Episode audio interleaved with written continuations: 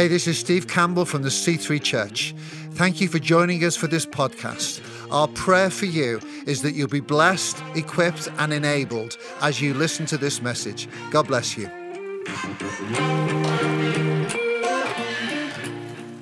Oh, it's good to be with you all. I honestly just love so many of you. And if I don't know, don't, yeah, it's because I haven't met you yet, so come and say hello afterwards. Um, but well done, everybody, for being here, both in the room and watching online. I want you to give yourselves a big pat on the back. Can you just do that? A big pat on the back. And say, I made it to church. You watching online, you made it to church. So good to have you here. And even during worship, I just had a sense from God that he was wanting to encounter some of you, well, all of you, but some of you especially, even just during this word. So while I ramble on, bear in mind a story that comes from the Acts of the Disciples, which is a guy called Peter is preaching. And as he's talking to them and talking about Jesus, God powerfully meets people. And so if you are expectant today, if you want to encounter God for yourself afresh, if you need healing in your body, healing in your mind, honestly, just look to Jesus, and I believe that he can minister to you where you are sat. So can I get an amen? Amen? Amen means I agree or truly. So even if you don't agree with me, but you know what I'm saying is true, you can say amen to that as well throughout the message. Is that is that agreed? Truly, brilliant. Uh, so thank you, Senior Pastors Steve and Angie Campbell, for inviting me to talk today. So I've already been announced. My name's Elspeth. But by way of introduction, I live in Cambridge, I sleep, work, eat, have family in Cambridge. I don't eat my family, but we do all of these things in Cambridge. And I actually work down the road at Addenbrooke's Hospital. So I have many clients, I work as a psychologist there. But for the past six months, I've traded in all of those clients for one specific client on my maternity leave. She's fairly demanding, but I do really love her. But the, the pay is quite terrible, and uh, I do a lot of night shifts. In fact, uh, for the past six months, I think I've been up every single night except one. And that was on my thirty-first birthday, on the twenty-eighth of October, twenty twenty-one. I said to Josh, look, I'm going to cash in some annual leave here. Josh is my husband. And I said, I'm going to sleep in the spare room. Um, so you do all the night feeds. And I slept soundly, which, to be honest, was quite miraculous because uh, uh, my daughter's up quite a lot, but m- my husband can sleep through anything. There's some laughs and some people nodding. Yeah, absolutely. I feel like this is maybe a common thing. Um, when we first got married, I used to go sleepwalking. And I mean, I was pretty raucous. I would jump over him, um, kind of land on my knees, get car- carpet burn on my knees. I'd pull curtain rails off. All the time, Josh would just be sound asleep. And I'd say, you know, I woke up in lounge the other day and I was holding the bookshelf. Absolutely no idea what was going on. So I was a bit nervous that he wouldn't wake up. Anyway, just before Christmas, uh, unfortunately, the three of us got coronavirus. Oh, yeah, we go. Anyway, thankfully, it was a mild dose. But I said to him, look, I need a bit of help with the nighttime feeds. I need to kind of have a bit of sick leave here. So I said, uh, you go into the spare room tonight. And he says, you know, I'm going to be a loving husband. I'll get up. I'll feed the baby. Uh, but just let me know when she's crying. So um, there we go, yeah, go figure. So I, so basically at three a.m. I thought, okay, I've done the one o'clock feed, here I am, three o'clock. So I tiptoe to the spare room. I stand in the doorway. I open the door and I say, Josh, wake up. Josh, absolutely nothing, nothing's going on. So this time I say, Joshua, full name, wake up, nothing. So I think, how can I get this guy's attention? I'm stood at the doorway, baby's crying. And so I walk in the room, I start kicking the end of the bed and flapping his duvet. And I say, Josh, will you wake up? Absolutely nothing. The guy is, well, either that or he was pretending. But either way, he wasn't waking up. So I went back to the door. I thought, how can I get this guy's attention to wake him up? So I say, Josh, wake up. I flick the light on, dimmer switch. I put it on like a little bit low. And he starts twitching. And I think, right, okay, I'm going to get his attention. So I spin the dimmer switch. The lights come blaring on. I say, Josh, here I am. Wake up. At which point he is a bit startled. He looks up and he scowls at me and he says, the lights are too bright. By which point he lifts the duvet back over his head and falls back to sleep. Yeah, some of you can relate to that. But friends, this morning I really had this impression that Jesus is stood at the door of your life, at the door of our nation, and he says, here I am, wake up, wake up. In Revelation chapter three, Revelation is the final book of the Bible. And it's written by a guy called John. And John records the direct words of Jesus spoken to a church. And he says this, Jesus in the doorway, I know your deeds. You have a reputation of being alive, but you are dead. Wake up, strengthen what remains and is about to die, for I have found your deeds unfinished in the sight of my God. Remember, therefore, what you have received of the gospel and heard. Hold it fast and repent. Those whom I love, I rebuke and I discipline. So be earnest and repent. Here I am. I stand at the door and I knock. Wake up. Friends, this isn't the meek and mild baby Jesus of the nativity scene that we've come from. This is the Jesus that we sung about this morning, who knots together some cords to make a whip to cleanse the temple which is supposed to hold his presence. This is the Jesus who comes and kicks the end of the bed and shakes it, who stands with a dimmer switch saying, "Can I get your attention? Because here I am. Will you wake up? Will you wake up?" And friends, we don't need to look far to know that we need to wake up. This is why revivals are often called awakenings, because it awakens something in us. We are revived. We come to, we see Jesus at the door, and we respond to him. In fact, in December last year, the Church Times did a study, and I think they said something like thirty-two percent of churches are in decline since the COVID lockdown. What they've said is that, yeah, people are kind of still coming, but they are not engaging. In fact, they kind of come once a month, maybe. Maybe they tune in once a month. It's a little bit like we're sleepwalking. We're lying in bed. Oh, yeah, I've got the duvet, though. Yeah, hi, Jesus, over there. In fact, seventeen percent of churches no longer offer children's ministries. Something like twenty-five percent offer no, offer no youth ministries anymore. Friends, we as a nation need to wake up. So the question then, and I want to go through this in three parts because, you know, I grew up in a Baptist church. The first one then is, how does Jesus get our attention? And the first point is, revival is revelation. So for me, when I was trying to get Josh's attention to wake him up, I was doing everything I could. I was flashing lights, shouting, shaking the bed. Jesus, how does he get our attention? He reveals himself. God reveals himself. And we see this in the scriptures. So in the New Testament, there's a man called Saul. And Saul comes, he hates Christians. He's come from killing some Christians. And he goes to somewhere else and he wants to go and kill some more Christians. I mean, this guy really hates Christianity. He hates Jesus. And on the way there, God reveals himself to Saul. Literally, the dimmer lights come on, bright, kind of blight, bright, bright, blinding lights come and impact Saul. Saul has a revelation of Jesus raised from the dead. That gets his attention. He is revived. He wakes up to this greater reality. In the Old Testament, or the first part of your Bibles, there's a man called Isaiah. Isaiah is a prophet to the nation. In other words, God uses him as a mouthpiece to talk to people. And God reveals himself to Isaiah. And in chapter six, it says this. This is the revelation that Isaiah had. I saw the Lord high and exalted, seating, seated on a throne, and the train of his robe filled the temple. It's a bit like Princess Diana's wedding dress, isn't it? Filling the church. Above him were seraphim, or angels, each with six wings. With two they covered their faces, two they covered their feet, and two they were flying, and they were calling to one another, "Holy, holy, holy is the Lord Almighty. The whole earth is full of his glory." At the sound of their voices, the doorposts and thresholds shook. I should have used that with Josh. And the temple was filled with smoke. How does God get our attention to wake us up? Well, he reveals himself. And he does this by uh, his revealing his awesomeness. In other words, he puts some awe into us when we see God. And the Bible calls this his glory. See, when God chooses to come down and manifest his presence on earth, it is glorious. Now, the word glory comes from two Hebrew words. The first meaning of the word glory is weighty, important. Uh, there's a seriousness about it. There's kind of a gravity attached to it. And the other word for glory is it's majestic, it's splendid, and it is worthy of honor, worthy of respect. God's presence is glorious. I studied in London on the Strand, which is basically a long road in the middle of London. And on that road, opposite the university, was the Royal Courts of Justice. And basically, they're kind of the national courtrooms for the country. And if you go in, it's called a kind of the Great Hall. And it's this incredible Victorian architecture made to look like a church. And that place is glorious. On one hand, you know that this place has great authority to it. There's an importance, a weightiness. And the other part is that it is splendid. It is, the way it is built is awe-inspiring. And it demands respect. It demands honor. How much more then when Isaiah has a revelation of God's glory? This is so attention-grabbing and otherworldly. I mean, he sees angels with a crazy number of wings declaring that God is so holy, he is so set apart and pure and in a category of his own. That is attention-grabbing stuff.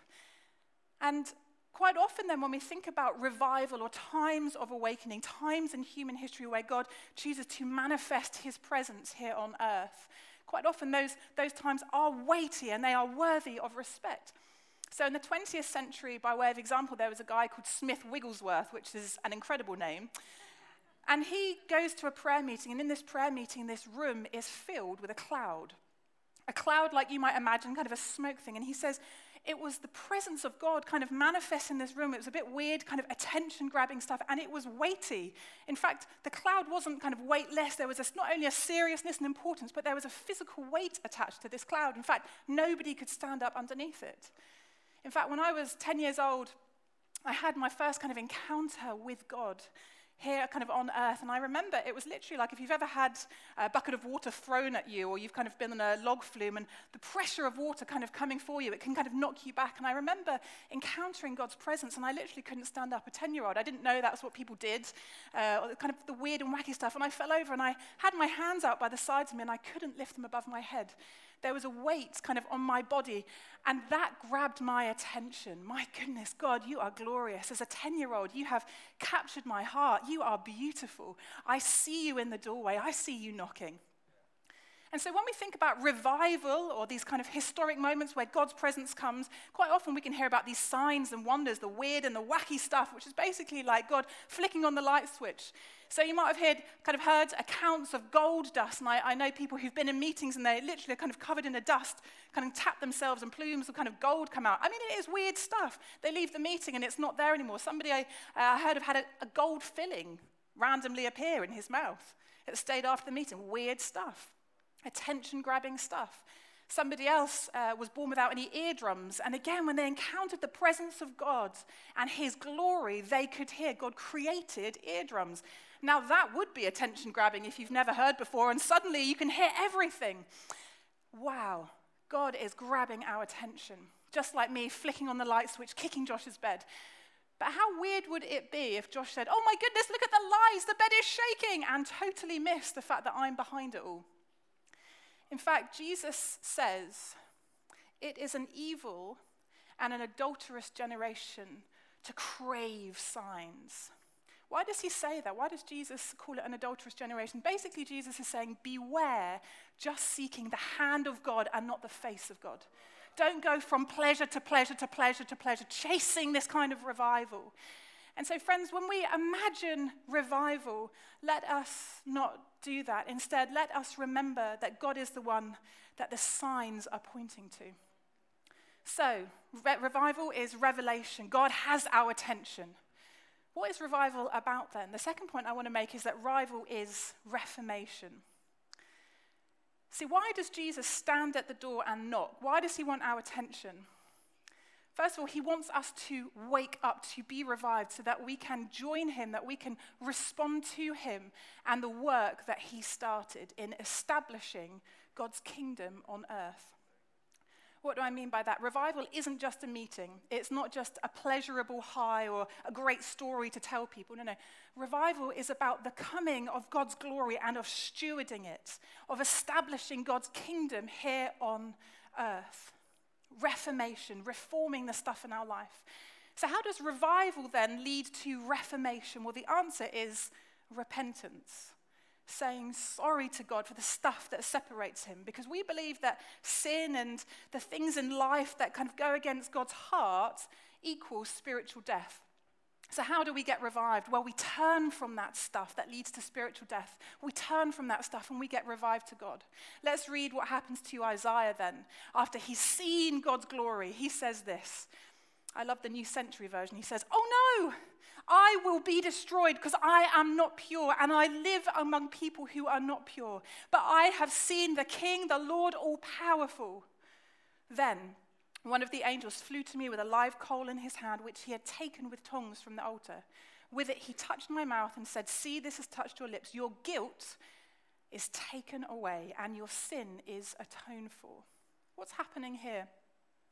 Isaiah, in the presence of God and his holiness, his purity, cannot help but notice his own impurity. Isaiah is the mouthpiece of God, and the translation says, I am a man of unclean lips. He is a mouthpiece of God, and yet in the presence of God's holiness, he can but bend the knee. He can but repent and say, God, I'm sorry for this kind of impurity. In fact, that's why Jesus in Revelation in chapter three, as we began with, he says, hey, the best response to the wake-up call is to what? Be earnest and repent, turn from sin. In this book, this is, I think, a great book, really. It's about prayer and fasting. I found it really challenging. Um, it's on YouVersion if you wanted to look at it. He has a great story, the author, which kind of combines all this stuff, really. Revelation, repentance, reformation. He says this. It was at four a.m. Daddy, wake up. It's time to go to church. The daughter was fully dressed. We found out that many of the parents in the church congregation were being woken up by their children. My wife also awakened with a loud knock at the door at four a.m. and when she answered the door, nobody was there. She gathered our children together and they went to the church building. And when she opened the door, the glory of the Lord was so strong that she fell on the floor right there, Revelation. one hundred fifty other people were there.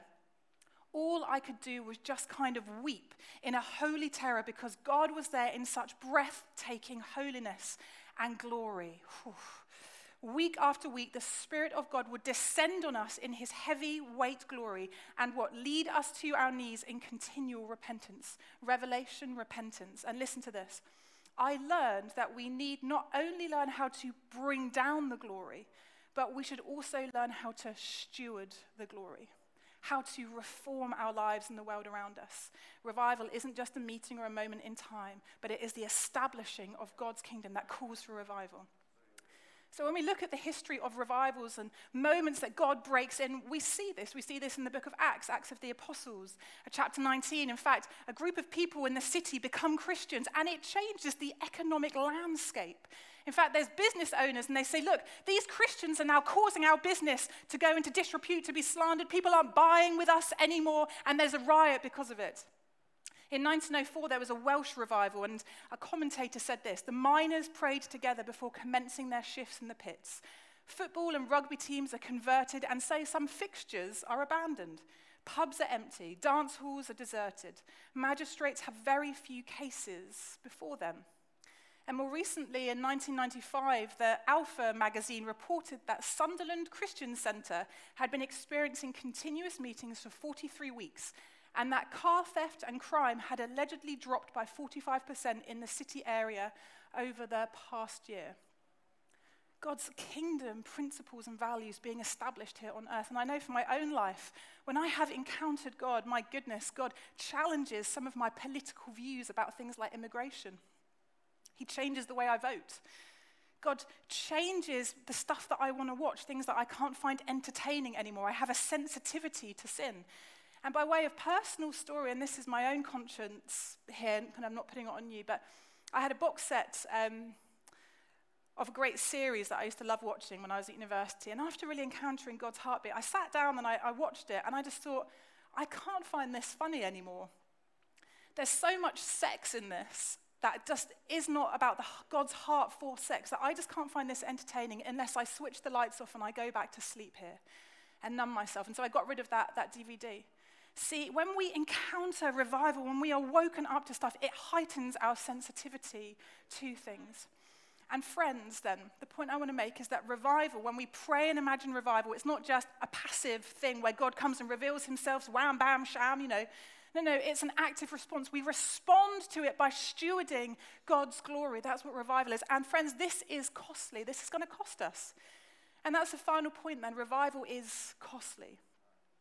Let's hear what Isaiah says. I heard the voice of the Lord saying, whom shall I send and who will go for us? And I said, here I am, send me. And God said, go and tell this to the people. Not only then do we get a revelation of God's glory and a heightened sensitivity to what he might be doing, but we also have our hearts inclined towards people that don't know him. That is quite heavy. There's a song in the nineteen seventies uh, a guy called Keith Green wrote, and the verse in it said this, the world is sleeping in the night, and the church just won't fight because we're asleep in the light.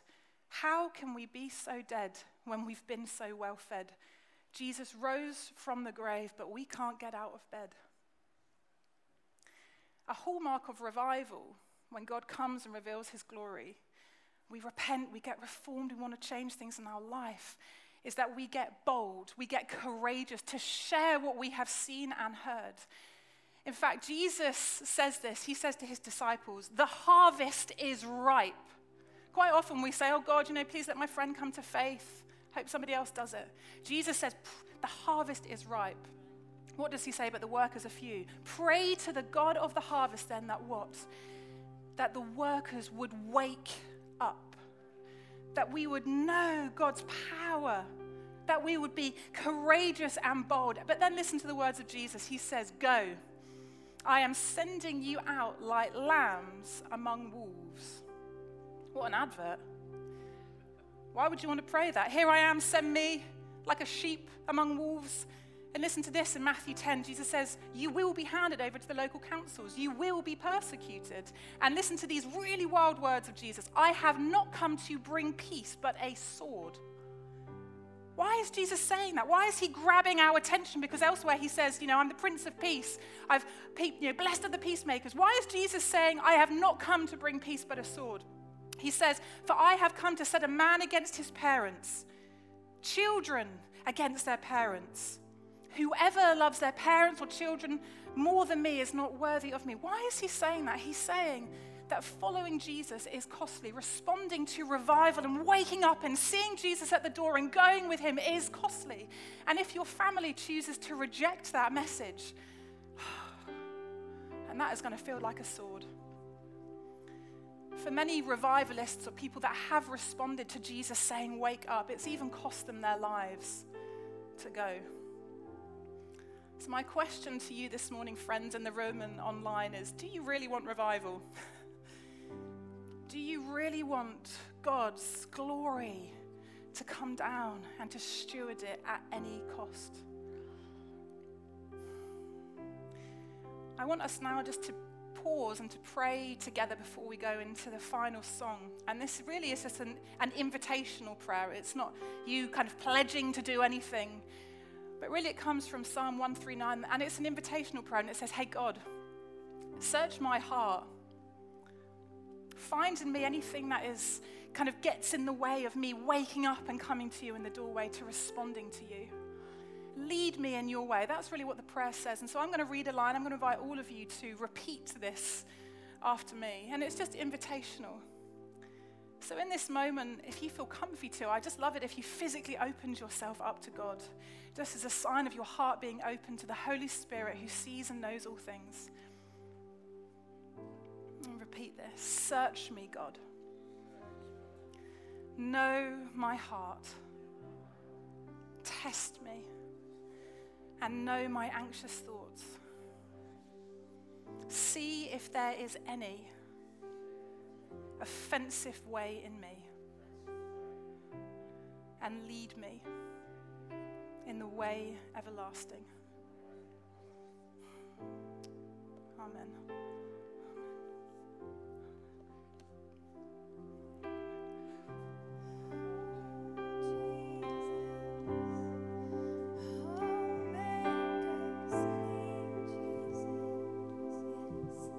Why don't you stand and worship with us?